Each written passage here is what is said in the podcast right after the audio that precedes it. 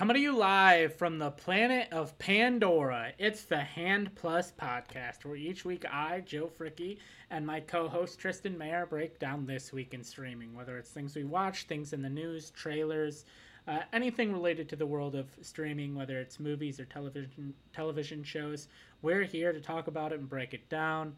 Uh, and Tristan is not in a dark room. He is in the middle of moving, so his camera and everything's not set up. He doesn't even have Wi Fi uh, at his apartment or condo. I believe he is in a condo. So he is working off of his mobile hotspot. So his audio quality may not be the best, but it's been a, we weren't able to put an episode out last week. We wanted to get an episode out, so we're like we're gonna work with what we got.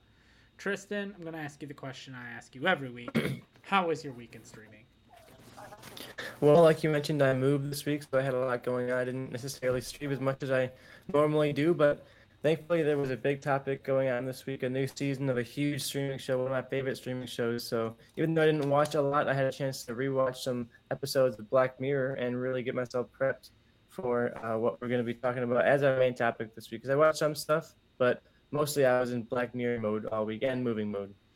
Yeah, so uh, we're gonna break down. We, you know, there wasn't much that dropped this week. We did have Black Mirror, obviously, but that only dropped this morning, uh, and we're doing this episode later than normal. Uh, so we will be covering the new Black Mirror season next week. Uh, however, at the end of this episode, Tristan and I uh, will be breaking down our top five Black Mirror episodes prior to this most recent season. If you haven't watched Black Mirror, it's kind of like a Twilight Zone inspired uh, series on Netflix that's you know inspired by technology and the internet and AI and all of these things. Uh, but let's start off with a little bit of news, and that is Selena Gomez and Jordan Peele are developing a series called based on the graphic novel Coyotes for Amazon Prime. Uh, Selena Gomez is serving as executive producer, and uh, Jordan Peele is producing it as well and the original comic book series follows a town where women are mysteriously going missing. Uh, people have described it as Kill Bill meets The Last of Us with a mythic twist. And, uh, you know, there's a character officer, Frank Coffey, who's trying to get to the bottom of everything when he meets Red, a little girl with a katana blade and a mission murder the werewolf stalking the border, picking women off one by one. Uh, this very much sounds like an Amazon Prime series. I think Amazon Prime has found their niche. Like these studios over time are starting to, well, like these streaming services over time are starting to get their own vibe and their own feel, and they don't all feel like just randomness. Netflix is still gone randomness, but I feel like they are slowly m- merging more into like the fantasy and animated side as far as kind of what you expect from a Netflix thing. HBO is obviously a little bit more of the high prestige drama. Disney is pretty much only making things off of their IPs, and they'll throw in something else like American Born Chinese. But Amazon Prime is feels very much violent, uh, dark sci-fi uh, is kind of what they are gearing towards, and this does. Like you read that, and it's like, oh, this feels somewhat like The Boys, like based on a graphic novel, violent. It's a little girl with a katana blade like that if if you didn't tell me what streaming service was making this i'd be like it's probably amazon prime. Tristan what are your thoughts on this series? And and uh, selena gomez and jordan peele being the two behind it. I'm looking forward to it. Uh, we'll see if it actually ends up uh, coming out because obviously there's a lot going on in hollywood right now and also amazon has a tendency to hire big name talent for big shows that end up not ever coming to fruition. So I hope this one does though, because Jordan Peele I think is a great fit for this premise, and Selena Gomez after all the murders in the building, I'm really curious like what her career is now as an actress and now as a producer too. I'm curious what her role is in the show. Is she going to be an a part of the cast, or is she just going to be a producer behind the scenes? And is Jordan Peele like directing every episode and writing every episode, or is he just kind of a mind behind the scenes too? That will be what really make me either sold on this to watch it day one, or something that I will kind of put on the back burner. Like if Jordan Peele is all in on this, and it's like this is my next project, you know, this is the next Nope, this is the next us or Get Out, this is my my next thing, or is it going to be like Twilight Zone? He's involved ish, but it's not really like his baby, you know. I think that'll be what, makes me fall in love with the show, or just kind of have it be that I might watch but never get to. Yeah, I think it. You know, time has revealed that Selena Gomez's future is television. I thought, I think she was really great on Wizards of Waverly Place. Even though as I got older, I realized she was just doing a Rachel Green from Friends impression the entire time. Uh, but obviously, she's found success in Only Murders in the Building. Uh, so I, you know, I think overall in her career, her best acting has been on television, and I think that's where her career is headed. And that's not a negative. That's not a knock on her. I think she could have a long uh, television career. And obviously, Jordan Peele, it's kind of, you know, if he's super heavily involved in this, my excitement goes up, but I don't think it completely goes away if he's just kind of a producer in name only, because the premise does sound uh, interesting. Yeah, I'm hoping for the best. Jordan Peele gives me big, like, good version of M. Night Shyamalan vibes, you know, like he's doing similar movies and things like that. So this almost feels similar to The Village. And when I'm looking at the premises, maybe he's doing his take on on The Village in a way too. And M. Night Shyamalan, of course, has done streaming TV too, and I thought it was great work. So hopefully Jordan Peele can keep it up. Yeah. All right, and I believe also on Amazon Prime Video you watched Evil Dead Rise. I did. Uh, this is out for rental on Amazon Prime Video. It comes on HBO Max actually. I think in, uh, at the end of the week or next week, sometime in the next few days, it'll be on HBO Max. And I like this a lot. It's a revival of the Evil Dead franchise, but it's very different. It's not set in the cabin in the woods. You're not seeing Ash. You're seeing a totally different cast of characters in a very different setting. This is a, an urban setting. You're set in a high rise in the middle of a metropolis city. You know, so it's very very different than a cabin in the woods. Would give you a, a strong feeling of isolation anyway. You know, they're stuck in these dark, dingy catacombs that are like grungy and falling apart, and you really get that icky, gross sense of this kind of like forgotten uh, apartment building that they're living in. You know, they're low income. They're kind of the apartment's about to be shut down, so people are kind of like abandoning the apartment essentially. So you get this sense like they're the gut of of a society that's kind of like forgotten them, you know, in the premise. And it's similar in a way to the cabin in the woods, but so visually different that it made it so distinct and I think they play with that setting in a, in a way that makes it so interesting to watch. You know, it doesn't go it goes through some of the Evil Dead lines and stuff like that, but it's never doing like the same scene here again or like here's an obvious, really, really huge like just rip off directly from the old movies. Like there's lines and stuff like that, but it's not a rip off. And I think what makes it so unique is that total change in setting and the total change in characters. It's focused on this tight knit family. It's not just random friends. It's sisters and siblings of people who know each other. So when you know someone's watching their mother turn into a living dead creature and attack them, like that's going to have an emotional reaction more than just watching some random girlfriend you're hooking up with. You know, you get the emotion of the characters here more than any of the Evil Dead movies beforehand. So if you've been one who watches those and you're like, you know, it's just kind of gore and gruesome and violence, but that's really it. Uh, I think you might like this one a lot more. There's more thematically to chew on than a lot of the other Evil Dead movies, and I think the performances offer a lot more to attach to than just, you know, saying cool lines and stuff like that, which work in the Evil Dead movies. But if you're looking for something more, you know, on the cinematic side, more on the on the new age horror side, I think you'll like this one a lot. It's a great merge of like those thought provoking horrors about grief type movies, but also just gonzo, all at the wall, gore fest horror. So I think it's a great uh, hybrid of this kind of changing identity of horror between the highbrow stuff and also just the malignant gonzo stuff. So I like it. I recommend it a lot you can pay for it or you can just wait and watch it on Max in a few days. All right. And moving over to Disney Plus, um, where and I lost my spot. I don't believe we had Disney. Yeah, there's no Disney Plus news. Uh, I know I watched the first couple episodes of American Born Chinese. Um, did you watch all of season one, or where are you on American Born Chinese?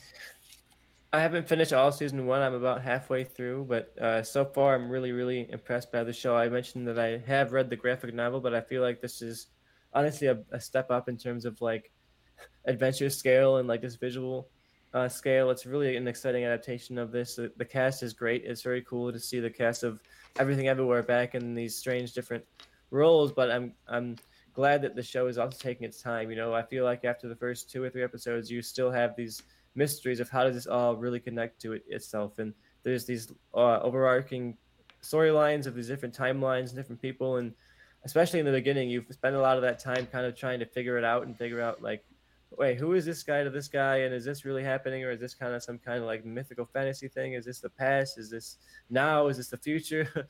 and I, I love that this show ties all of that crazy myth into this main kid. You know, he's just trying to figure out his way, figure out his life. He doesn't want to be like this big hero, this big legend. He doesn't want to be part of that culture in that way. You know, he just wants to live a quote unquote normal life. And I think the way that this is this is pivoting all of that all of that adventure and all of that huge history into this kid who's trying to figure out who he is really kind of humanizes the story in a great way. And I can't wait to watch more of it. I'm curious if this is just going to be a one season thing, if they're going to cover like the entirety of the novel in this one thing, or if they're going to do some kind of sequels. And I would imagine if they do sequels, it would be like original material because there's not like a ton of stuff to cover within the graphic novel. But so far, so good. I'm loving the all emerging of the crazy tones. It has that high school feel while also feeling like Crouching Tiger, Hidden Dragon, like crash into like a Riverdale Riverdale drama or something like that. It feels like a really cool merge of like these different styles, especially on Disney Plus. It almost feels like you're seeing Willow crossover with like High School Musical, the series, you know. So I'm liking it a lot. I can't wait to get through the rest of it, and yeah, I'm really excited about uh, seeing how they play that out because I'm really related to the character and his kind of outcast feel, and he's trying to figure out who he is and all of that kind of coming through to this crazy adventure really is is working well for me. I hope that this show hits for people.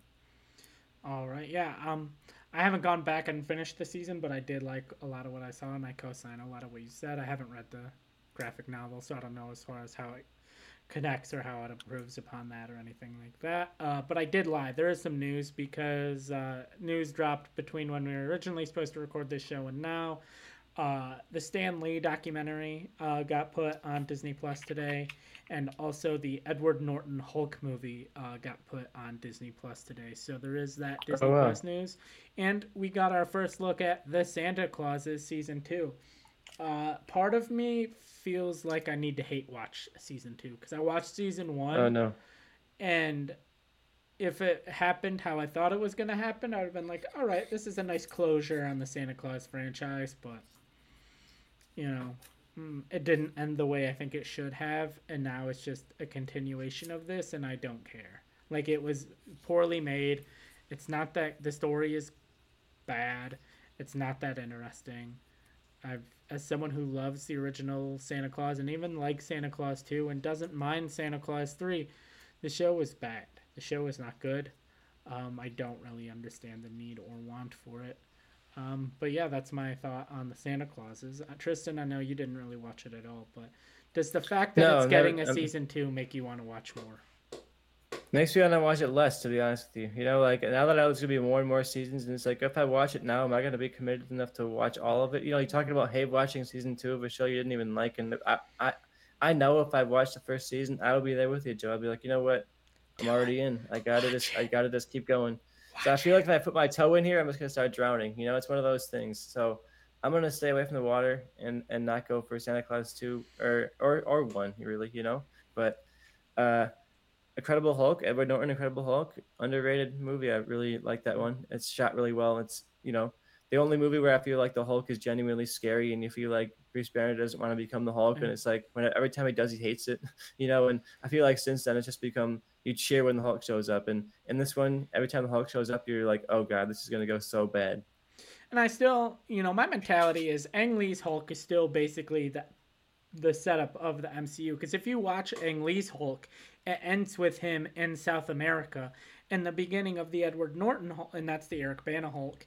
And then in the beginning of the um, Edward Norton Hulk starts with him like hiding out in South America. So really, they're basically all both of them are the MCU Hulks, in my opinion. You know, people can disagree and feel differently, but I, I, I kind of feel like that Edward Norton Hulk was written to be a sequel to the Eric Bana Hulk, and then the MCU started and things fall apart, and they just re- rewrote it a little bit. But and also the uh, rights for the Hulk reverted back to Marvel, so Marvel can make a Hulk movie now. He doesn't just have to be a sideline character in other movies. So wouldn't be surprised that whether it's Comic Con or the next big Marvel event, we get an announcement for World War Hulk or some other Hulk movie.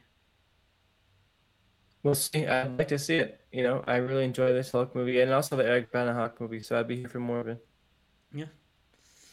All right, and then uh, to the last thing, Disney on Disney Plus, Avatar two uh, dropped as well. Uh, I haven't seen it since theaters. Tristan, I don't know if you watched it uh, uh, via Disney Plus.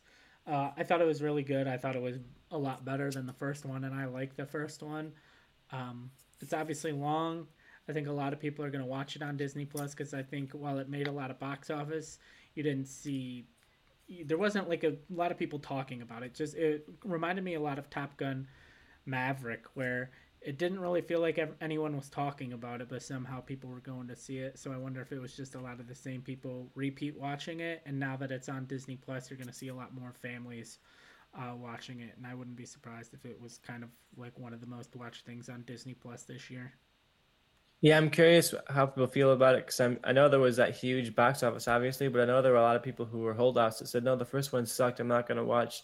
The second one is probably going to suck too. But I'm curious if now that it's on streaming, if more people are like, you know what, fine, I'll give it a shot, and they're actually won over because I enjoy the first Avatar enough, but this one blew me away and I loved it. And I rewatched sections of it on Disney Plus, and it looks incredible. You know, streaming platforms sometimes don't look great with their 4K streaming, but the Disney Plus stream looked looked awesome. You know, it might not look as good as a 4K disc is going to look in a couple of days, but it looked really, really good. So yeah, if you're one of those holdouts that said, "Oh, the first one sucked, I'm not going to try it," give it a shot. You know, it looks gorgeous. It's visually stunning. You know, so if all you want is is eye candy, there's no more eye candy on streaming than Avatar 2. Yep. All right, and now over to Max. No real news. We got Velma season two announcement. Woohoo! I'm excited for that. Not probably watching. Um, yeah. I mean, you you thought it got better over the course of season one. I only watched the first episode or two of season one, and I I I had to stop. I couldn't take it anymore. I I watched a couple of things on Disney on HBO Max this week though, Joe. Oh yeah, what did you watch? Uh, leading up to the Flash this week, I had to catch up on some of my unseen DC work. Um, not the most acclaimed I would say of the of the of the DC movies. But I started out, out with Supergirl. It okay. was the spinoff uh, film from the I want to say the the early '80s of of Supergirl. It was set kind of within the world of the of Christopher Reeve Batman, but or Superman, but not really. You know, the the, yeah. the Krypton looks much different. The origin story is like kind of different, but they make you feel like you're watching the Christopher Reeve movie as much as you possibly can. You know, the text and the music and stuff is all kind of aping the Christopher Reeve uh, style. Even the colors and the costume look like the costume is essentially the Christopher Reeve costume adapted slightly to the female body. You know, and this movie not great. You know, I I love to hype up bad camp movies from the past and be like, you know what, everyone overhates this. Howard the Duck, great movie. I loved Howard the Duck. You know, this is no Howard the Duck. This is just a very very low budget attempt to rip off the hype of Superman. You know, it feels much more like the holiday special than Howard the Duck, where they're just kind of like, hurry up, hurry up, get some stars who will say yes, because there's a lot of big name actors in this that are you're like, how, uh, who, why are you in this? But it's almost like you know when they probably paid him enough money to show up and read their lines like Michael Shannon does in The Flash and get their paycheck and go home. And uh, this this definitely feels like a cash grab. And uh, it's it's getting some level of appraisal. I feel like when you go on Letterboxd, there's a good amount of positive reviews, and I've seen a, some people on social media try and like reassess this as being good. So if you're someone who watches this and gets some camp out of it, good for you. You know, I, I'm glad, I'm happy you can enjoy it, and the performance of the lead actress is pretty good. She looks great in the costume. There's some good shots that are like pretty cool visuals of Supergirl. Like if you're a Supergirl fan and you want to just see like a couple of really cool visuals of that character in action, there's some cool visuals, but yeah, Quest for Peace level flying effects. You know, not not put together well at all, but you know, worth watching for a completionist, but for no other reason at all. Yeah, yeah. I was looking at the cast list. Obviously, Helen Slater is Supergirl. You also got Faye Dunaway, Peter O'Toole, Mia Farrow, and then, like you said, connecting it to uh, the Christopher Reeve Superman movies, you got Marc McClure as Jimmy Olsen, and he obviously played Jimmy Olsen in um, the Christopher Reeve Superman movies, but I know him as the older brother from Back to the Future. So, uh, good, good crossover. All right, you watched Supergirl, and I believe you also watched uh, another superhero movie. I did. Uh, I I watched the one DCE movie that I couldn't get myself to go see in the theaters. You know, I saw Suicide Squad uh, more, more than once in the theaters, in oh, fact, oh, no. and I couldn't get myself to go see Shazam: Fury of the Gods. Uh, first Shazam was fine, but it looked like the sequel was going to focus on all the stuff I didn't like about the first one, and it pretty much does. You know, Zachary Levi is the lead of this movie. Uh, Billy Batson is not. uh, he he's has scenes and they try and make it feel like oh the, the problem is that you're spending too much time at Shazam. You gotta like learn to live in your real life and learn to live in your true self and like that could be good, but they don't seem to do anything with that setup. It just they say that it's there so that you can feel like there's an emotional arc, but it's one of those things where the characters tell you what they're feeling, but you haven't really seen any of the action showing them feel that. The action is just kind of doofy, dumb jokes and fart jokes, and all of the humor of the first movie just turned up to more dumb. You know, it feels like they went to the more on the armpit humor and more on the we're going to goof around and we're going to eat a bunch of junk food and we're going to say taste the rainbow and do a bunch of product placement for Skittles. And it felt like more of the lowbrow, dumb humor of Zachary Levi douching around than like the big kind of merging of the. Because the first movie had a lot of heart, right? You, yeah, you felt yeah. that emotional arc of the mother kind of abandoning her child and, a, and the, uh, the son kind of looking to find identity without any parents. And this doesn't have any of that. It's just the humor that was okay in the first movie, but nothing special. And it, some of the worst CGI effects. There's a the shot towards the beginning where a character was recast between uh, Shazam one and Shazam two, and there's a flashback scene of Shazam one in this movie, and they go through the process of face mapping the new actress onto the old actress's body, so that it looks like the new actress, but it has the old actress's body still, and it's very odd and very bizarre. And the final, the big sequence of this uh, team up is like the whole Shazamily on this bridge and this big kind of battle. And it's it has some cool shots, but it's one of those battles where it's like they cut to somebody fighting somebody, they cut to somebody else fighting somebody, cut to somebody else fighting somebody in some other place, and there's not really like a connective tissue of like where are they all like in relation to each other. Yeah. This sounds on kind of like a big area, you know, fighting. So it was not great. My least favorite of the DCEU, but I have some. I liked some of the more unloved movies of that franchise, so I take that how you will. I guess some people, if you love the first one, you might get a kick out of this one, especially if you thought the first one was hilarious. You know, if, you, if you're really attached to Zachary Levi's humor in that movie, you'll get more of that here. But I found him to be grating and annoying, and I kept just wishing he'd switch back to the, the kid persona because even though he's not a superhero, there was at least something going on there in the character. But yeah, not a fan. Yeah. Uh, I watched the first one and I felt like there was a good like building blocks there and like this could be something. But I think my biggest problem with the movie is young Billy Batson acted more mature than Zachary Levi acted when he was trying to pretend to be a kid and i felt like that was my big disconnect where young billy batson felt like a 15 16 year old but shazam billy batson felt like a seven year old and so that kind of that disconnect where it just didn't feel like the same character. And then a lot of people said it's even worse in the second one. Uh, when Billy's obviously supposed to be older and he's still acting like that young. Did you feel that? Yeah, it, I definitely feel that from this movie. Does not feel like they're the same character at all. And that it was something in the first movie that didn't really work. It worked at parts. You know, there were scenes where you felt that, but in this movie, I, I never once felt that. I felt like he was transforming into a totally different persona and personality, and everything was changing. You know, the performance and the emotions and everything. And mm. yeah, I, I I'm not a fan of this, and I'm between this and Black Adam, I'm pretty happy the DCEU is on its way out because yeah. those, I don't know what we're doing here with these yeah. movies. Yeah. All right, there's uh, something I watched on HBO Max this week, and that's the first episode of What Am I Eating? Uh, if you don't know anything about it, it's essentially the Adam ruins everything uh, but it's focused purely on food, hosted by Zooey Deschanel. Uh, kind of has that same vibe as Adam Ruins Everything, where she, you know, there's a lot of graphics and it feels like a long, like comedic YouTube video, but it was just talking about like healthy fats and trans fats, and it's like educational, but written in a way that um, is entertaining. Um, if you don't like Zooey Deschanel's personality, you're gonna hate this show because I felt like it was written with her in mind as the host. Like you can just feel her personality oozing out of the show. Um, but if you're a, like I keep saying it, but if you're an Adam ruins everything fan, I think you're gonna like this show, uh, especially if you have any interest in food. Um, it, you know, I thought it was decent. I thought it was solid. You know, it's nothing I'm gonna sit here and be like everyone needs to watch this. But if how I described it sounds interesting to you, I definitely check it out.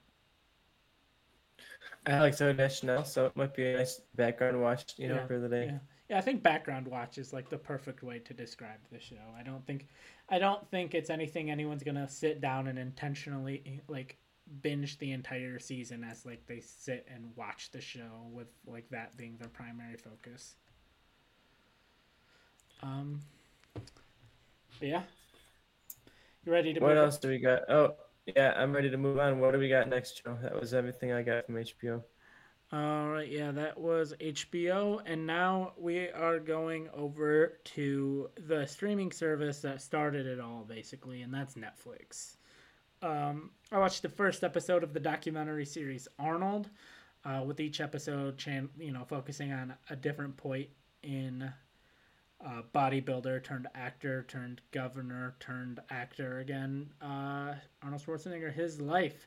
First episode focused purely on you know him growing up as a young child going into bodybuilding and his rise in bodybuilding and the end is him being like all right i've done everything i need to do in bodybuilding i'm you know i want to be an actor and that's kind of where the episode ends i thought it's really really well made um, it's definitely like a lot more than just like oh here's a summary of his wikipedia page. Like arnold is the narrator host essentially of the documentary so it's not like anything that's going to come out where people are going to be like oh they lied they embellished. I mean i'm sure i guess arnold could lie or embellish but you know the guy the guy started out as a person living in Austria and it's like, oh, I'm gonna be a bodybuilder, and then he's like, oh, I'm gonna become the biggest movie star in the world. Oh, I'm gonna move and become a you know marry a descendant of the Kennedy dynasty. Oh, I'm gonna become the governor of a state whose name I can't pronounce. Like, why would he need to embellish his life? Is you know, if someone wrote just like, oh, here's a story of a guy's life and it was fictional, but it was Arnold Schwarzenegger's life, you'd say it's unrealistic. Like there's no way someone could have all of this happen in their life. But like I said, very well made, uh, really interesting. I loved it. Um, definitely going to be continuing this series.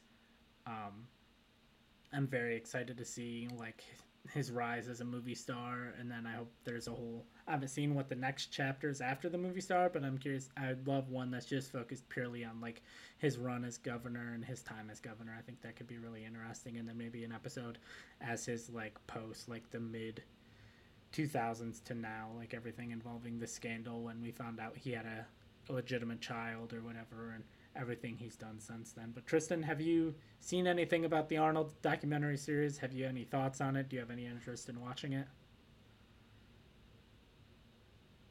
Are you there? I did not know there was an Arnold documentary until this episode of the podcast right now, uh-huh.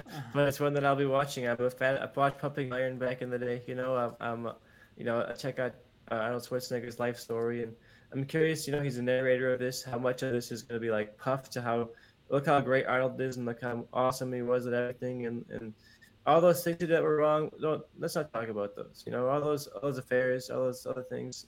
Let's not talk about that part of the life. You know, so mm. I'm always hesitant when it's like, oh, the person's involved directly. You wonder how much of it's just going to be like a puff piece and how much is actually going to be an informative documentary. So as it goes along, you know, as I watch it, I'm curious to see how much they get into any of the more negative ends of of his life potentially. Yeah. Yeah, because like right now, obviously with the beginning part of his life, there were problems, but I don't think any of like the scandals had started yet. So it's hard to gauge right now, like how much of a puff piece is this gonna be, you know?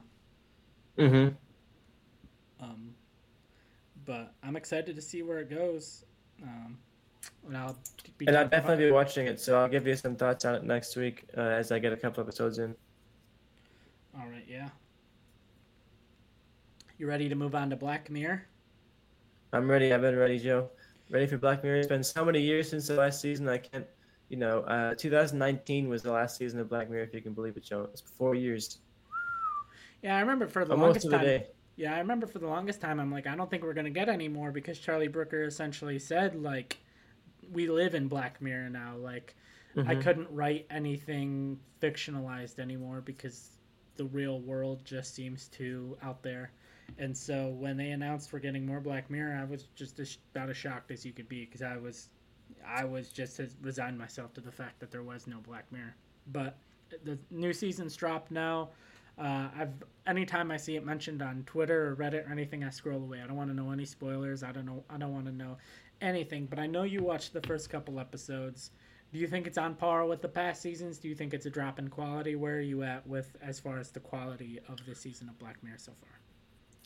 Uh, you mentioned that Charlie Brooker said that he wasn't sure where to go with the show because real life seems to have become a Black Mirror episode, and you can feel that reflection of that. I think in this season so far, the first couple episodes are very grounded in our core reality. They're not creating any like huge absurd sci-fi reality. You know, there's no like fifteen thousand merits, whatever it was, where it's like this huge high concept sci-fi or San Junipero. Everything where I've seen in the first two episodes, at least I'm only two episodes uh, into this. I, I started the third episode and I didn't get all the way through it, but the third episode so far was honestly probably the best one yet. But the first one I really liked. It's very meta. It's about a woman who is a tech CEO, is kind of a loner going through her life, and she turns on a streaming app called Streamberry, which is essentially the Netflix of the Black Mirror universe, and realizes that they've been producing a near live, uh, true life series about her life, uh, nearly to the moment,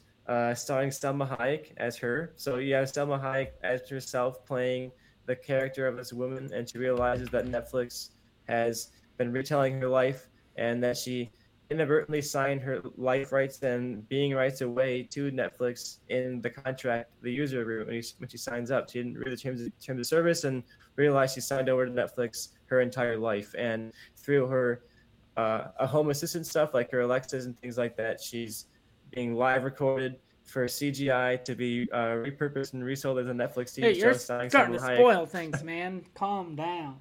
Well, I mean, that's like the first few minutes of the episode, oh, you know, and I feel like that's well, not first few minutes, but yeah, you know, I spoiled the first act a little bit for the for you, I would say. All right, I tried but, to like stop listening, and then I'm like, I can't stop. I can't not listen with headphones on my ears. So. Look, yeah, that's the premise of the first one. She's kind of realizing it's a Netflix documentary that's like about her, and Salma Hayek is playing her. So very interesting. The second one follows uh, pe- these uh, film students who go on a trip to film a nature documentary, and as they're filming it, they start to uncover a murder mystery in this small town. So it's kind of a, a found footage take on Black Mirror. So I, am curious to see as I go along how much this jumps around in genres. The third episode that I haven't gotten too far in yet stars uh, Aaron Paul and uh, Kate Mara and Josh Hartnett. So definitely the biggest cast, uh, I would say, in terms of amount of people in it. And uh, they're like these space uh, I don't want to spoil too much of these people, but there are two people who are in space, and uh, the rest of it you gotta watch as it uh, as it unfolds. But uh, yeah, so far I'm really curious. This show is all over the place on genre map so far, and I've heard that there's an episode coming up that is to go full blown horror. They've been uh, marketing it, marketing the final episode of this season as a Red Mirror episode. So what does that mean? I don't know. We're gonna have to watch and find out what that means, but uh, so far, so great. I honestly feel like this is a step above the previous season. The, the, last season was a little rocky for me. As we get into our list, we'll see how I feel about these seasons as a whole. I think, but this is definitely one of the better seasons so far, uh, at least. And I can't wait to watch the rest of it and see how it goes. A huge cast list, probably the biggest cast list. If you go scroll down, you get Michael Cera and people like that showing up. So uh, keep your eyes peeled for some big names. And yeah, Black Mirror is back, and a lot of that stuff is really relevant to today and to current uh, current media. You know, our, our true crime obsession is right in here. Our kind of need for real life immediate content all the time, like the constant need for streaming, I feel like is part of that episode. So I'm really curious to see how you feel about it, Joe. And by next week, I'll probably have watched the whole season. Yeah, same. My fiance and I are probably going to start the season tonight. Um, so one thing we forgot before we move on to our list is going back to to Max, not HBO Max. Um, you watched The Idol, the Lily Rose Depp and The Weeknd show. Oh, I just yes. quick thoughts uh, on that. Speaking of terrible, you know, uh, Sam Levinson started so high with the first season of Euphoria, and I feel like his goodwill has has dived very quickly, and part of that turned the show into a pure hate watch. I feel like social media is taking all of the extreme level cringe lines out of context to make a chance to dunk on this show. But you know, I go back to watch Euphoria, and I feel like that's definitely a, a kind of extremist show, and they say a lot of wild things that I feel like people wouldn't necessarily say, but it's sort of like these absurd characters in almost almost like surreal way, you know. But and this show is kind of surreal in that way. Like the Weeknd's character is so gross and so weird, and the fact that people are like all surrounding him and like infatuated by him reminds me of James Franco in uh, Spring Breakers, where he's like this really weird guy, but for some reason all these like hot women are like clinging all over him, and there's like no explanation in the world of like why that is, but. It makes you wonder if Sam Levinson thinks this guy is cool, or is he writing him to be weird and gross? Because the Weeknd in, an interview said that, oh yeah, he's supposed to be cringe. He's supposed you're not supposed to think that he's like hot and sexy, but the way the shot the way the show is shot, I'm not like sure that's true, you know, and yeah. there's a lot of extreme extreme stuff in here. If you don't know the story of this is Lily Rose Depp plays like an up and coming singer who really wants to break it and the Weeknd is a producer who uh, because of sexual favors decides to take him take uh, Lily Rose Depp under his wing and kind of uh, push her career forward and the sexual favors are portrayed in extreme detail and for a long time. You know, with Sam Levinson, he seems to like his eroticism. You know, whether it's in uh, Euphoria or it's in Malcolm and Marie, he seems to have a thing for eroticism, and that can be fun. That can have its place, but there's a line where it feels like you're just being very obs- obscene.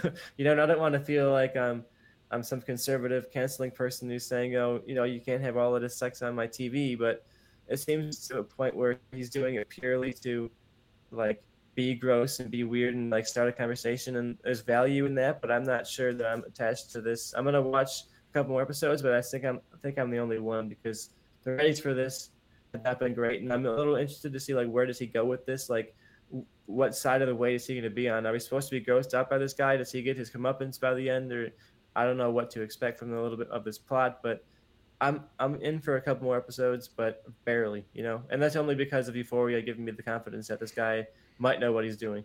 Yeah, maybe one day we'll find out. Yeah.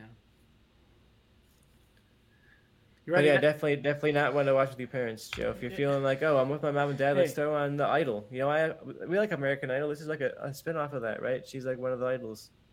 Yeah, hey, I'm the idiot that made the mistake of accidentally. Well, not accidentally. I chose to watch it. I had already seen the movie and forgotten why I shouldn't do that. But I watched Uncut Gems with my parents, so yay me. Oh, a lot of good ones in there. Uh, anyways, you ready to hop on to our top five? Let's go. I I thought long and hard about this one, so I didn't rewatch a couple episodes. I, I didn't rewatch any episodes. I went purely, I went to Wikipedia, I looked at the episodes list, and then I'm like, this should make my top five. This should make my top five. And then when I went through and I was happy with the five, I put them in order. And here they are. We'll just alter- I like it. We'll just alternate back and forth. I'll do my five, you do your five. I'll do my four, you do your four. On and on and on. Um, if it's more than like two, basically, if eh, do we want to have a punt? Essentially, I feel like we should probably both have I the same like number if, one. Would be my well, assumption. I'm, I'm curious. I'm thinking I know I could guess your number one, but I'm I'm it's my also number one. But we'll see if we hit the number one, we'll punt. That's the only yeah, one we'll punt. That's the only one. We'll punt on number one. So my number five uh, is the entire history of you, which is that on your list? It is not on my list. No. Uh, all right. So the entire history of you. It is That's ep- season one, episode three. Yeah, season one, episode three. It stars Toby Kebbell and Jodie Whittaker, um, and written by Jesse Armstrong. Actually, not written by uh, Charlie Brooker. But essentially, the plot is there is a chip you can install in your head that remem- that stores all of your memories. Everything you see, it sees, or like basically your eyes transmit information to it. Everything you hear. So essentially, you have TiVo in your head. So if someone says something and they say a name, and you're like, "Oh crap, what was that guy's name?" You can rewind, go back to that moment. You you can play the moment where he says, "Hi, my name is," blah blah blah. And essentially, using this device, a guy has an assumption that his wife is cheating on him, and it starts a whole fight.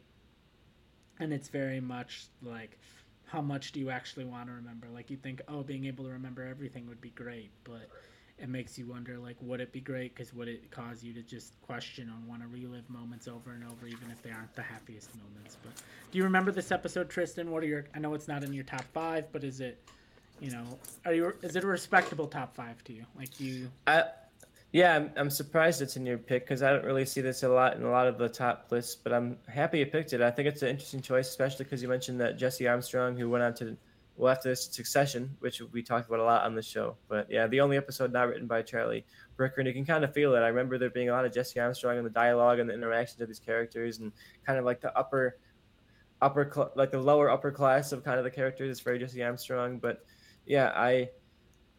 Uh, I like this one. I feel like what makes it work is that it's such a classic sci-fi premise. You know, it's like be careful what you wish for, kind of sci-fi. You know, you get Yeah. this thing you think sounds great, and you use it for great reasons for a little bit, and then it kind of, of course, tears you down and tears you apart. But I think what also works for this is that you get the sense that this marriage is going to fall apart either way. Like the technology was just the impotence of Yeah. making it happen, you know, and you, you feel like that's a lot of what Black Mirror is. It just it, it doesn't create technology doesn't create evil, but it kind of like expands upon the evil within a person, you know, and I feel like you get that from this. Even without Charlie Brooker involved in the episode, you still get like those themes that I think connect connected to the rest of his vision of Black Mirror. Yeah. Yeah, I get that. And uh, what is your uh, number five? My number five is one that uh, may be higher up on your list. It was definitely an award winner, uh, a darling for the Emmys, and that is USS Callister.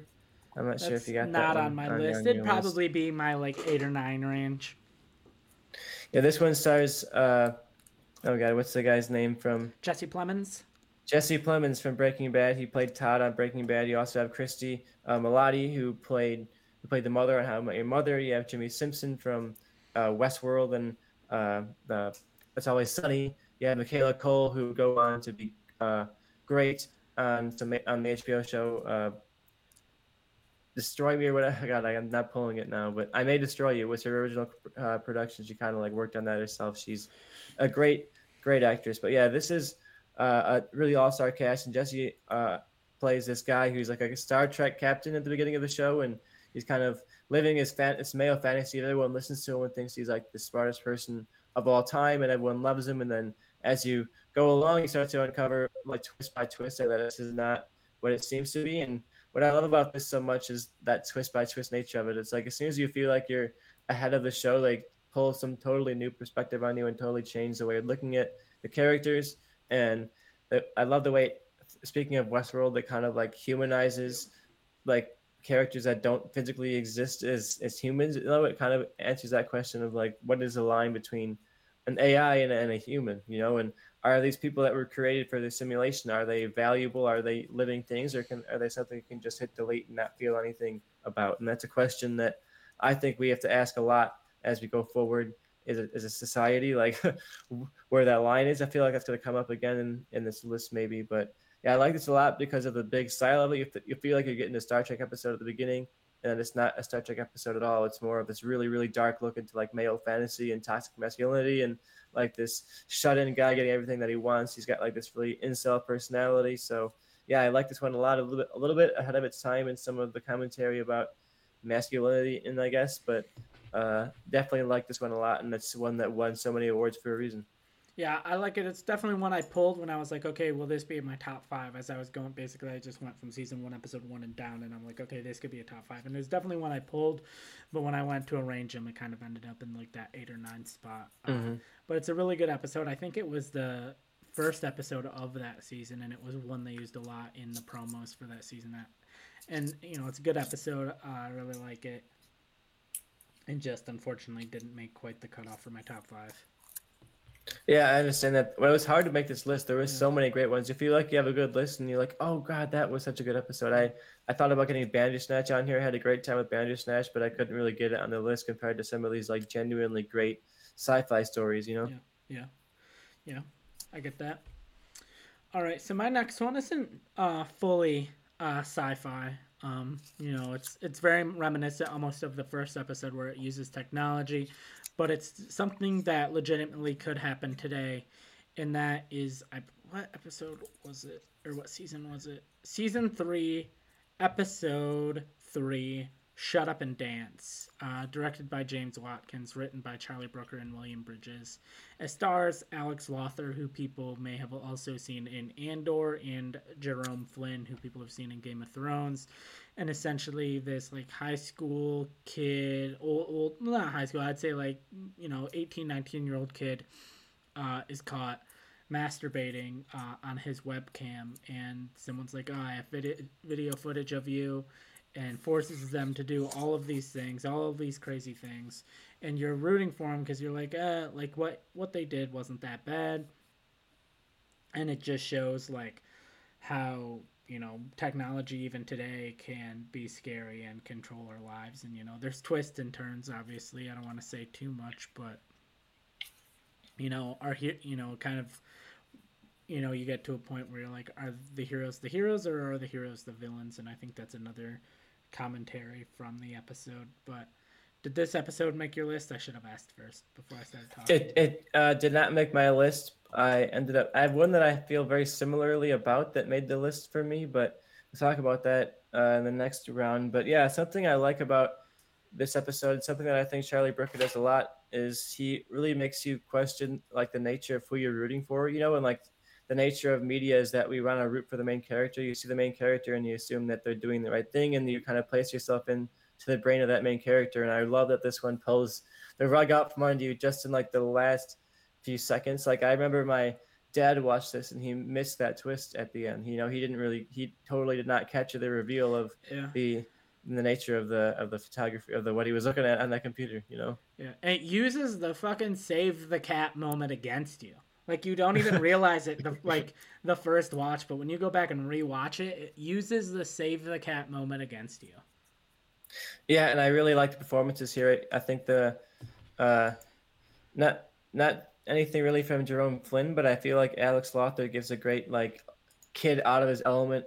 You know, he's gotten caught doing the worst thing you can possibly get caught doing, and now he, you know you can see all the thoughts running through his mind of how he's going to lose. He's going to get fired. His parents are going to find out. He's going to lose. His, he's going to lose. Get out, fired, uh, expelled from school. You know, he might go to jail. All these different things. And when you're that young, you're not really thinking rationally either. You know, so you're not thinking like, okay, is this really as bad as it could be? Is there a way I can get get my way around this? And somehow, like, he's just doing what he asked, what he's told to do. You know, mm-hmm. and I, I really like this episode a lot. Uh, didn't make my list. It's not one of my favorite episodes of the show. I feel like it's a little too much on the grounded side, a little a little too on the icky end. Yeah. Uh, I'm not one that I want to revisit necessarily, uh, you know, but I, I like the way that it pulls that under you. You know, it's a, it's an effective one. You don't want to rewatch it because of like the reasons that it wants you to not rewatch it. You know. Yeah, yeah, I get that. And what what was your number four?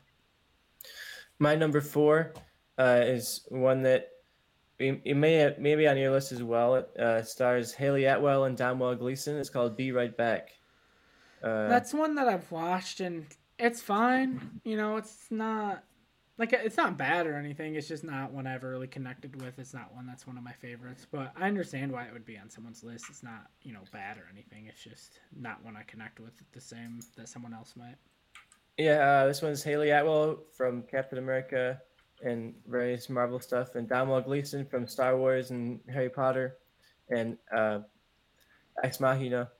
He this is very Ex Machina in this premise, honestly, because yeah. the he, Domhnall Gleeson passes away, uh, and his wife is distraught and grieving in the morning, and she decides to buy an AI that replicates her dead lover's personality, and it starts out as just kind of a chat bot, and slowly but surely they're like, hey, what if we had like the voice, and what if you know, what if after we had we had like you know the the guy could walk around, he could kind of look like him and kind of sound like him. Wouldn't that be nice? And suddenly she's talking to this AI as if it's really him, and he's back to life again. And why this made my cut for the list is that I feel like it's shockingly relevant to our current conversation on yeah. technology. And when we're talking about sci-fi and Black Mirror, I feel like Black Mirror was warning us of like what we could fall down to if we become too dependent on technology for our emotional needs, our physical needs, our practical needs. We have to keep the humanity somewhere. And uh, with AI chats, like and like the line between AI art and, and true art, and people even have like these AI girlfriends you can download that will tell you how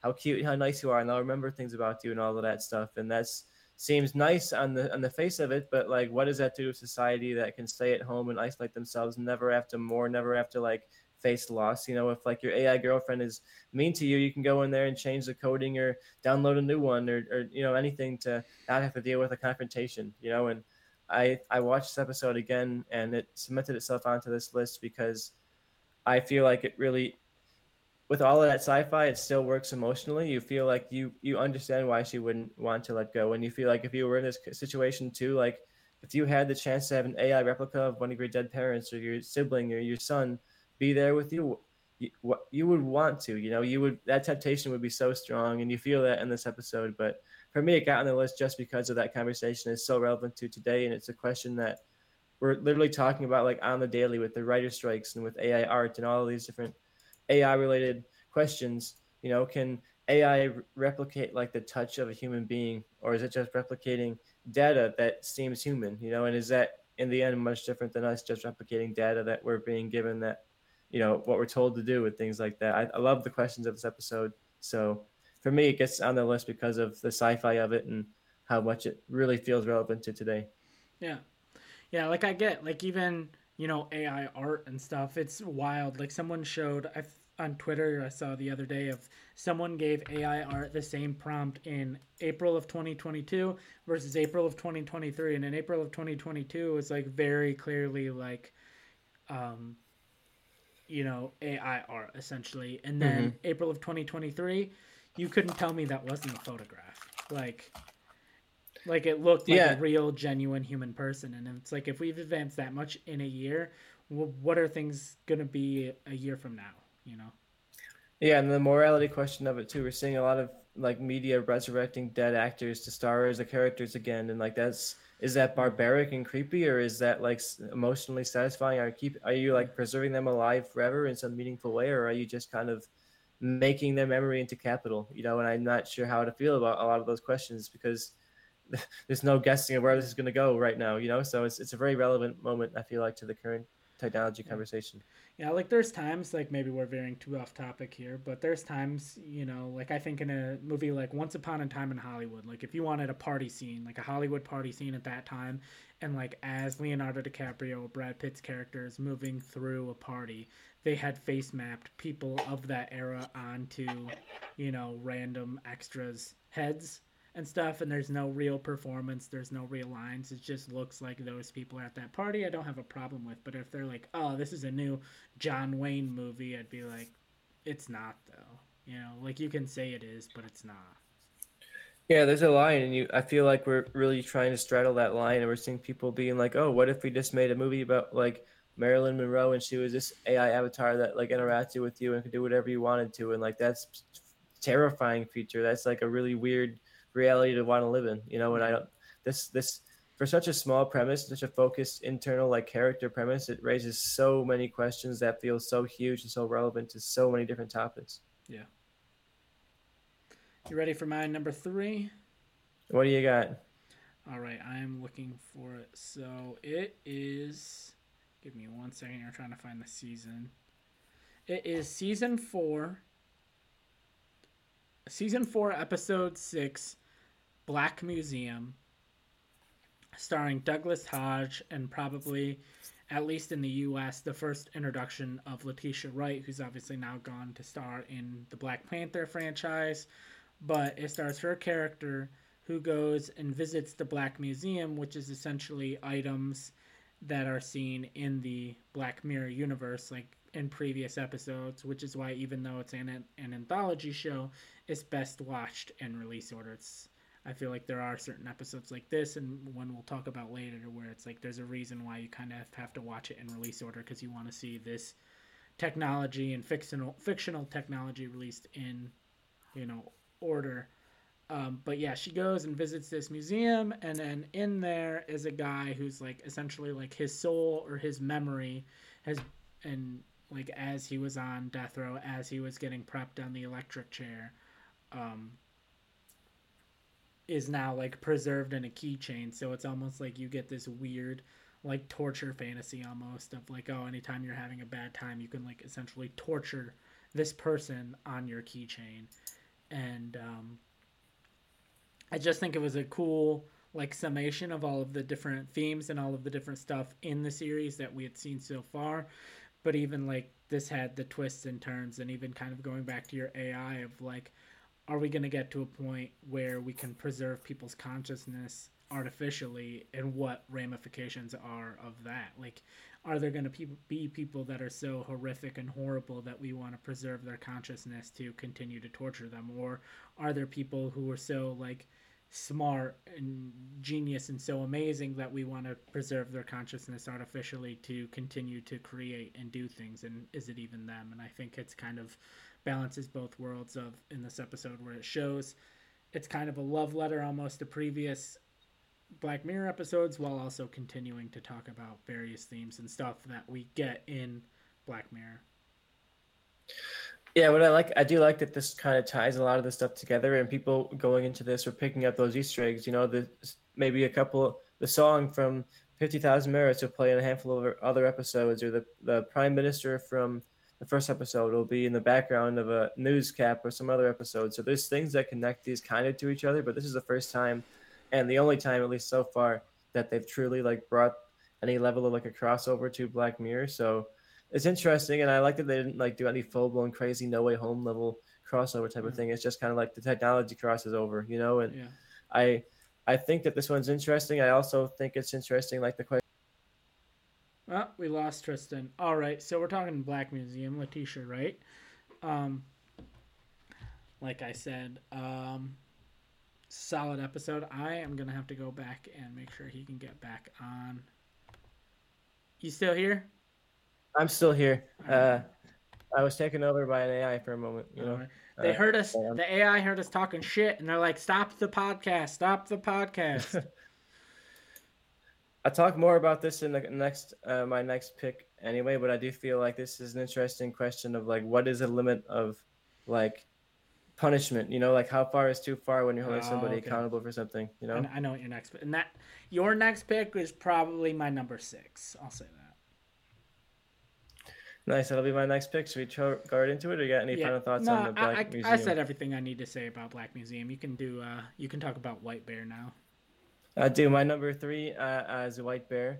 I didn't write down the episode numbers for these, unfortunately, but um, I believe that was what season two, uh, season one or two. It was early on. Early season on. Season one or two, yeah.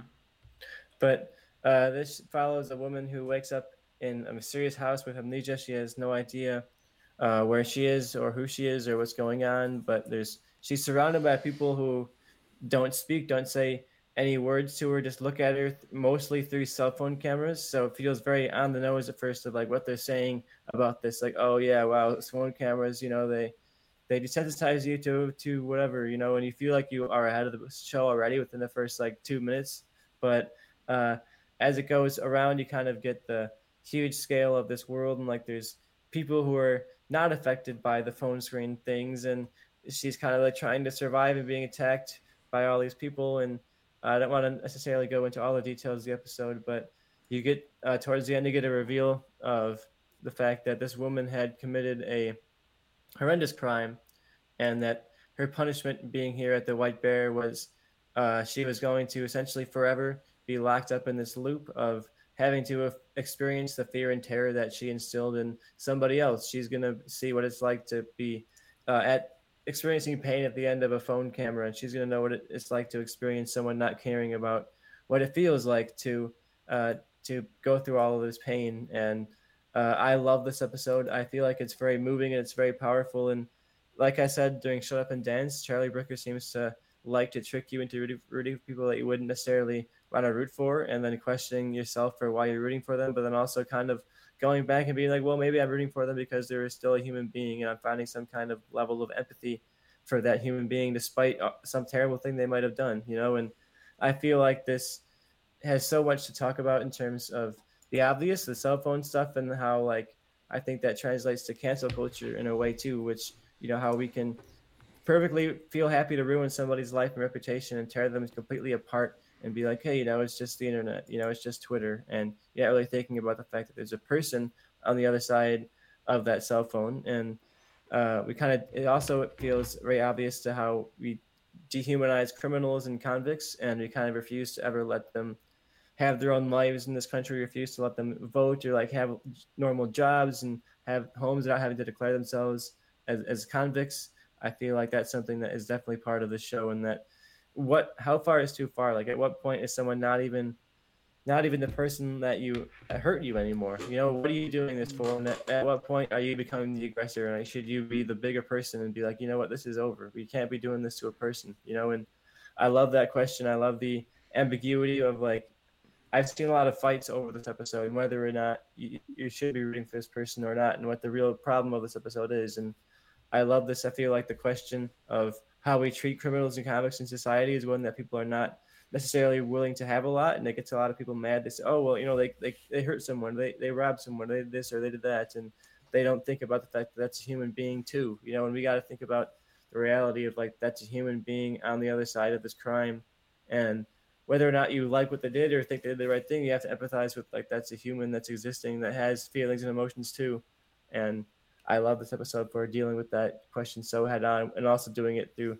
such a crazy, swerving mystery narrative. Like you never quite know where it's going with all these different turns, and I love that that for the show. Yeah, yeah, I agree with a lot of what you said. You know, it's a very good episode. Like I said, it's probably my number six. Um, well, when I did math it out, everything, it was my number six. It's really good. Um, it does kind of have you question who you should be rooting for and also technology's role in that. And uh, it's a very good episode. And uh, where are we? Was what number was that for you? That was my uh, number three. So I have two left currently. And that I looked it up. That was season two, episode two, and now we were on my picks uh, for number two, season three, episode two, and that is the Wyatt Russell starring Dan Trachtenberg directed playtest. Dan Trachtenberg uh, has directed some great sci-fi horror movies in Prey and 10 Cloverfield Lane. Uh, this movie, Wyatt Russell uh, essentially gets the chance to test out this new um, virtual reality uh, video game where it starts where um, he plays, you know, this whack a mole game where it looks like these moles are popping out of his table. And then they're like, hey, do you want to try a more advanced version? And, you know, they implant this chip into his head and he gets to go into this horror house and, you know, they basically say, like, hey, nothing there can actually hurt you. It's all virtual, it's all in your mind, blah, blah, blah. And it, but it plays on your actual fears and it can, like, use your mind to create the haunted house. And it's a great I think, horror episode. That's why I can't wait to watch uh, what they're calling the Red Mirror episode. Um, yeah, I'm definitely excited for that one. I, will butt in to say you might be extra excited because that episode is directed by the man behind multiple episodes of Andor. He directed, I think, like five or six oh, Andor nice. episodes. So if you like the way that looked. All right, I'm definitely looking forward to that one. Uh, was playtest anywhere near making your list? Not for me. I like it. It's a it's a good sci-fi premise. I like the horror elements of it. It's definitely one that I enjoyed watching, and there's a good twist at the end, and I love the way that it like definitely leaves to the horror genre. Sci-fi in the setting, I guess, but like it's it definitely is a horror episode. You know, it doesn't just kind of be a horror episode. It, it genuinely is a horror episode, and I feel like some shows will be like, oh, we're kind of changing up a genre a little bit, but they don't totally really change it up. And Black Mirror doesn't hesitate to swing for totally different genres. Uh, and I feel like this new season is going to be much more along the lines of that. So I was happy that Playtest made your list because I feel like Playtest is the most like this new season so far of any of the previous Black Mirror episodes. It definitely feels like they're using technology to explore totally different genres outside of sci- sci-fi as we know it. You know, so I'm curious what your thoughts will be in this new season now that I know how you love Playtest so much. Yeah, it's uh, it's a great episode. You know, it's the episode that I think I'd seen Wyatt Russell in like one or two things before, but it was the first one I watched where I was like, oh, I think he's going to be a massive star. He hasn't quite rose to the massive level, but I uh, think he still could. Yeah, I definitely feel like this and and Falcon and the Winter Soldier put him on the map to really be taking off because those are both some great performances. Yeah. Yep. All right, that's my number two. What is your number two? My number two is one that I don't expect to be on a lot of people's lists, but it's one that really, really hit for me, and it's one that I rewatched and decided to move up a spot from three to number two. And that episode is called Smithereens from season five, episode two of Smithereen uh, Black Mirror, the most recent season prior to this newest one. Uh, and this follows a rideshare driver played by Andrew Scott from Sherlock, who played Moriarty in Sherlock. Uh, he kidnaps an intern who works for this massive tech company that's kind of like a Google, Facebook kind of hybrid, and he holds him hostage, demanding to talk to their eccentric, uber rich CEO uh, because he wants to make some unknown demand of him. And uh, you get this uh, really tight, escalating crime thriller where it's not really sci-fi at all. Our relation, but it's sort of like using our relationship to technology to tell this very personal, tight thriller. Like it's almost entirely set within the car. So if you think of something like Locke with Tom Hardy, and you like the the challenge of something in such a limited setting, I loved this one for that. And uh, Charlie Brooker mentioned that uh, he cracks up laughing sometimes while he writes this show, and people in the time of the interview were like, "How the show is so dark? What could you be laughing about while writing this?" And after watching this this episode again, I definitely understand why because this episode is very very funny. Like it's dark in the in the in the plot but andrew scott's performance and like his escalatingly tense dialogue and is so so funny. And you can tell he's like completely out of his element and not at all a criminal but he's like in this snowballing effect where all of a sudden the cops are rolling up on him and now he's got to get on the phone with like the fbi and now they're trying now he's got to call like the cfo of the company because the guy the guy he got is just an intern. So he's got to like kind of go up the corporate ladder over the phone and I think this is a really funny episode. It's a really uh, shocking episode at the end. There's kind of like this brutal reality check where it brings you back down to reality. And there's also you talk about like stars and people being in Black Mirror. For me, this is probably my favorite in terms of I had no idea that this person was in this episode, and then all of a sudden the actor shows up, and you're like, "Oh my god, that's amazing! This episode just got like a whole letter grade better, better for me." But yeah, one that I think is super underrated, and one that I feel like if you should rewatch it, if you kind of don't think much of it and uh, give it another look because I feel like it's a great, uh, tight, really focused and heartbreaking thriller with some really fun, like uncut gems of anxiety from Andrew Scott. so check it out, and it's, it's one that I feel like it's underrated because it's so not sci-fi. It's probably the least sci-fi of the entirety outside of the first episode, but yeah, I, I definitely recommend you giving this one another watch if you if you don't think much of it because it's one of my favorites for sure gonna be honest, I don't remember this episode at all. I think it was one of the ones where I was going through. I'm like, I don't remember the episode, so I'm not. If I don't remember it, I can't really put it in my top five. Yeah, I don't blame you because it's definitely one that I feel like is not talked about nearly compared to the rest of the episodes we talked about so far. Like all these episodes, I feel like get posted about, especially at number one. I can assume where we're going for number one at this point, but yeah, this one I feel like is not talked about nearly enough. So give it another watch. And Andrew Scott is so so funny in this. He should have gotten an Emmy. You know, should have should have won something out of this one. Mm. I get that. All right, you ready to move to uh, what I assume is both of our number ones, and are you dreaming of it? I, I, I, you know what? I thought so hard about not putting this number one, but it was just disingenuous to not put it number one. Anything I tried to put over it, I was just like, you know, I can't, I can't do it. You know, it, it's, it's not true. It's not real. You know. Yeah, yeah. And so, uh, I think it's safe to say I'm gonna go out on a limb and say that your favorite episode, the one it's clearly everyone's number one. It's it's nosedive, right? The Waldo moment. The Waldo moment. Yeah. Uh, my number one, and I believe your number one, is the special from 2014, uh, the seventh episode overall, and that is White Christmas. Uh, directed by Carl Tibbetts, written by Charlie Brooker, starring Jon Hamm. You got Rafe Spall, who people may know um, from being the son of the guy who was in Harry Potter, Timothy Spall. Uh, you got Oona Chaplin, granddaughter of Charlie Chaplin. So, you know, a lot of descendants of more famous people in this episode. Uh, but it's essentially, you know, this show is an anthology show. It's almost an anthology episode where there's different stories mixed into this main story. And they're all slowly kind of building towards a finale, where in the finale, all of the various stories come together um, you know, there's one where this guy is kind of this coach and tries to help men date women, and he like can like has technology where he's on a webcam and he can see through their eyes and like listen to what they can hear and all of that. And then it's kind of revealed that he's also selling the ability to, for other people to watch along with him to make fun of the guy essentially.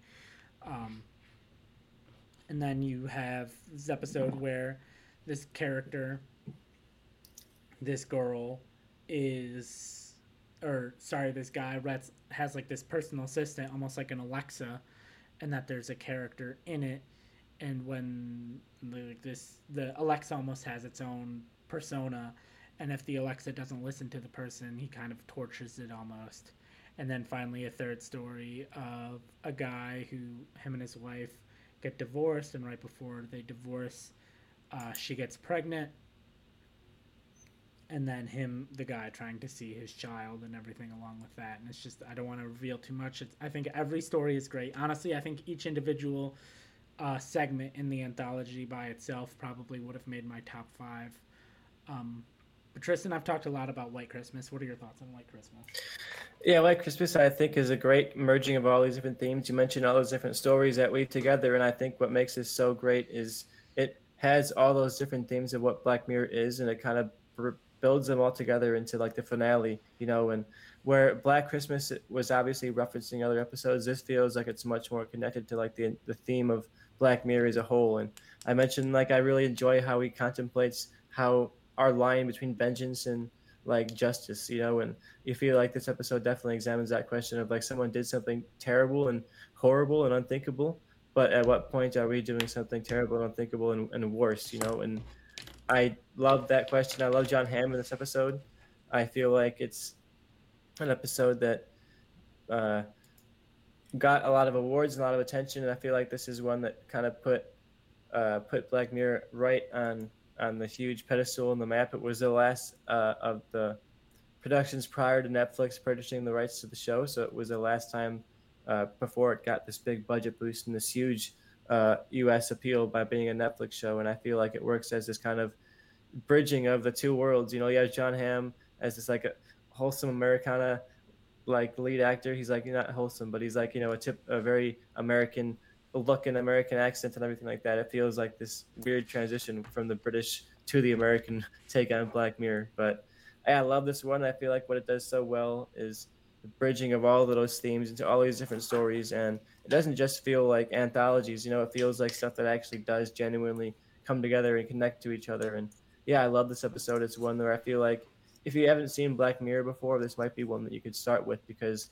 it it touches on to all those different themes of what Black Mirror is and what it goes for. So I feel like if you're curious about the show and you're like, oh, what could what could the show really be about? This is one to start with because if you start with the first episode, you're gonna be like, this is gross and not nearly as sci-fi as I thought it was gonna be. And I like the episode, but I definitely don't know if the first episode of season one is like the best starting point for Black Mirror when you have episodes like this that I think capture so much of the show so well that I would send someone here if they're if they're curious. Yeah. Yeah, I think that's one of the ones. The one you know, I get that, but I also feel like you're kind of blowing your load in the beginning. If you're like, hey, start with White Christmas, but it's like only downhill from there because it's like like we both had as I think we none of us had a crossover or we didn't have a crossover two through five, but we both had White Christmas number one. So I think it's without a doubt the best Black Mirror episode, and I feel like any list is probably gonna have White Christmas number one. I had uh, I really had a hard time getting San Junipero off of my list because that was one that I really, really, really wanted to get a chance to talk about because I love the the sci-fi of that and like the optimistic ending. You know, I, I almost I almost pull the fast one and just put it as my number one. You know, I was gonna come in here and be like, Joe, White Christmas is not my number one. It was San Junipero the whole time, but I, you know what, I had to go back to White Christmas. I feel like it's a great culmination of all the Black Mirror things. You know, so definitely one that I love. I love, and I'm gonna go probably watch it tonight. To be honest, talking about it now, I'm like getting the itch. You know, I gotta go watch it again. Yeah. Yeah. I feel you on that. So do we need to make an overall show list? Because I feel like last episode we were gonna make a list, but it's like okay, let's lock it in. White Christmas number one, and then we just alternate our two through five. You know. Yeah, I feel like because we had such different lists, it's gonna be it's gonna be hard to come up to a list together. You know, uh, because a lot of this, like you had one, I had one you don't even remember watching. You know, mm. is my number two. Yeah. How do you feel? You want to argue? I feel like at the end of the day, what we you had White Bear like number three, and I said that would have been my six, and then it's like okay, so what? We put White Bear at two, and then at that point, it's like okay, well, we just put your three at two, so let's do my two, and it's just like we math it out, and it's not fun, you know. I had a great conversation though. It was good to revisit the highs of Black Mirror. It was such a great show, and just scrolling down that list to make this episode, I was so I was having a great time being reminded of the highs of that of that show. Even the weaker episodes, I remember like great sequences or like cool ideas from it, you know, and something like Arkangel, where uh, about a woman who really is protective. Jodie uh, Foster directs it, mom who's really protective of her daughter, and like creates this chip in her head that like erases negative, scary things. Like there's a dog that's barking and scaring her, and the chip kind of erases the dog, so the dog doesn't have to be scared. And that's one that I would put on like the bottom era of Black Mirror, like one of the worst episodes. But still, that's a really cool concept, and there's a great performance in there, and Jodie Foster directs it well. So even for me, even the worst of the show is is very good. Yeah, it's like pizza, man. Even if it's bad, it's good. And I can't wait to talk about the rest of the other season next week because I covered a couple episodes. But I did not want to go into super details. So maybe next week we can do a whole spoiler conversation. If you've seen all of it and I've seen all of it, we can really like dive into the, the questions of the episodes, some of our favorites. Maybe we have our own top three or whatever of the season, something like that. Yeah, I'm down with that. So, you know, we, we're locked in Black Mirror. We'll talk about it this season next week. Are you ready for our last conversation of uh, the episode? I am, Joe, and I feel like I got a runaway pick here. All right. For once in a while, I came prepared. I can't wait to hear it. And that is our MVP of the week, or the last two weeks, really. Who's your pick? What's your pick? It seems obvious, but we talked about him all episode, you know, and uh, Charlie Brooker for me is the MVP of my streaming week because I rewatched a lot of Black Mirror, and I also felt like even though Black Mirror just dropped like yesterday, I saw a lot of conversation about it, a lot of hype building up for it, and Netflix doesn't usually promote their stuff super hard necessarily, but they've been promoting Black Mirror, and I feel like they do that because they know they got Charlie Brooker on their hands. It's one of those shows where I feel like if he decided to step away. Like the fact that it hasn't come on for three, four years shows that like they're not gonna do in the show without him, right? He is Black Mirror. It would feel weird to have the show keep going and give it to some other creatives or like some stockhouse Netflix writers. And to stand out as an auteur in the Netflix world, I feel like is really, really difficult. So I'm proud of him in a way for being able to do that and keep the show great through all of these changes and all of these different companies crossing, you know, oceans to produce a show on a different continent and it still maintains the quality if not improves you know yeah because at that point if you if they were like hey we're doing um what is it? Season seven would be the next season. We're doing black mirror season seven but charlie brooker is stepping away i'd be like well then it isn't really black mirror. The only way i would see it's black mirror is if they were like oh yeah another person who's been co-writing episodes. Like if this season comes out and it's great and i love it and every episode is charlie brooker or this episode co-written charlie brooker and you know Bob Smith, and they're like, but Bob Smith's taking over in season seven, I'd be like more okay with it. But if it's just some random other person coming in, I'd be like, but it's not Black Mirror then, you know. Mhm. Mhm. And I hope that they never do that without him. You know, I wonder if this will be the last season of Black Mirror, but I've been saying that for like two, three seasons at this point. But I'm sure if they make more, it'll be a while. You know, I wonder if they'll give us a special or something like that to tide us over. But you know, enjoy your enjoy your Black Mirror. I know people want to binge, but for me, it's a show where I kind of want to watch like one episode at a time and kind of like really sit with it and think about it because there's a lot to chew on. And I don't want to shove it all down and then be like starving for the next four or five years until we get another season. Yeah, and I heard uh, Charlie Brooker said in an interview he used Chat GP to write an episode of Black Mirror, and he said it was horrible. That's not surprising, you know. Yeah. All right, and so that wraps up our episode for the week. Tristan, I have one final question. Uh, Black Mirror is known for usually having one or two big names per episode at this point. If you could pick someone who hasn't appeared in Black Mirror to be in an episode of Black Mirror, who would you pick? I feel like you could get something really cool out of an Adam Driver in Black Mirror. I feel like you go for a big a big star like that. He could bring like a Jon Hamm type of energy, and I feel like Adam Driver is so versatile that he could be someone where you'd root for him at the beginning, and then I could easily see Charlie Brooker pulling something where you realize that he's been evil the whole time, and the ship performance will shift just a tiny little bit, enough for you to pick up on that. You know, I I think the versatility of Adam Driver would be something that Charlie Brooker could play with so much because you could throw him into like all kinds of different scenarios. He loves those like escalating snowball kind of scenarios where it starts off as like this tiny little sci-fi question, this tiny little problem, and then all of a sudden it's this huge, massive thing crushing a character. So I feel like you give Andrew, or you give uh, Adam Driver that level of stuff, he could be giving you a, a true high energy performance. I'm I'm down for that. All right. My pick was someone who starred in a comedic version of what could have been a Black Mirror episode, in that is, and which is Click. And my pick was Adam Sandler. I think for a lot of the same reason. I think you could do something comedy, but also something super dramatic, or a little bit of both. You know.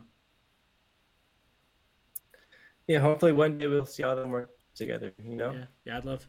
What if they announced season seven, first episode is an Adam Driver, Adam Sandler, the two Adams, and an episode of Black Mirror together. And Adam Scott. And and Adam Scott, yeah. Uh, all right. I like it. Uh, I think that wraps up our episode for the week. We will hopefully be back next week to talk Black Mirror and whatever else news or shows or movies drop. Uh, and I believe my last thing to say is, without further ado, hey, thank you for. Watching. Goodbye.